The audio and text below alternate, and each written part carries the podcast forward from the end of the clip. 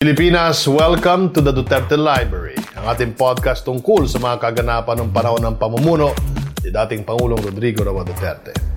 Dito babalikan natin ang ilan sa mga pangyayari sa administrasyon ni Tatay Digong at baka may mapulot tayo na aral o di kaya may maisip tayo na nagawa na noon na maaaring pagpatuloy ang gawing basihan ng mga follow-up programs. Ito po si Martin Andanar, dating miyembro ng gabinete ni President Mayor Digong.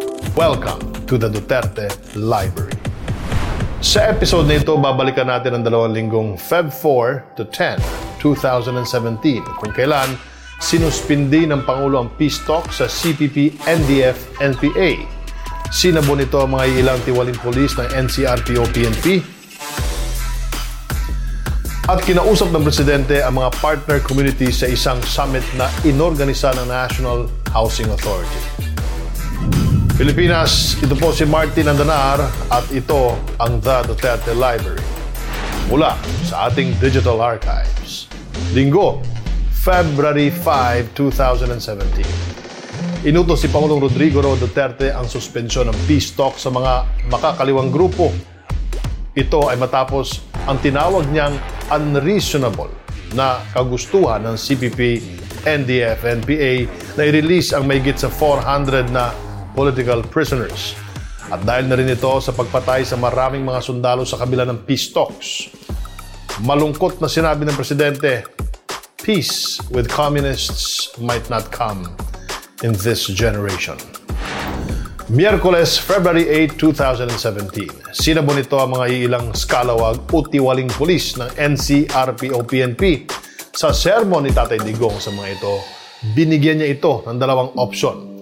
Mag-resign o pumayag ma-reassign sa basilan kung saan kailangan ng pamalaan ng karagdagang puwersa. Webes, February 9, 2017, kinausap ng Presidente ang mga partner communities sa isang summit na inorganisa ng National Housing Authority. Inulit niya na committed ang kanyang pamalaan sa social justice lalo na sa mga mahihirap at sa mga walang bahay.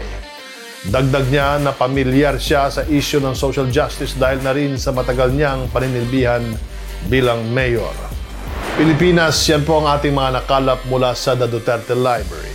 Sa pagbalik tanaw natin sa panahong iyon, makikita natin ang decisiveness ng pamalaan ni Tatay Digong kung kailan na agad ng pagpapasya at aksyon agad niya itong binibigay. Sa usapin ng peace talk sa CPP, NDF, NPA, naramdaman niyang walang patutunguhan ang patuloy na pakikipag-usap sa puntong iyon. Kaya't agaran niyang ipinatigil ito. Sa usapin ng mga tiwaling pulis, agad niya itong binigyan ng option. At yan ang hinahanap ng Pilipino. Decisive leadership. Isang paumuno na agarang pinag-iisipan ng problema at nagbibigay ng option at parameters para sa pagresolba sa mga ito at agarang aksyon hinggil dito. Salamat Tatay Digong sa inyong halimbawa ng decisive leadership. At yan po ang isa naman pagtatanghal ng The Duterte Library, ang ating podcast tungkol sa mga kaganapan ng panahon ng pamumuno ni dating Pangulong Rodrigo Roa Duterte. Dito sa the Duterte Library, we go through the video archives of the former president's time in office, look for lessons to be learned, and reflect on how we can use these to move forward. Ito po si Martin Andanar, dating miyembro ng gabinete ni President Mayor Tigong. Amping, Pilipinas.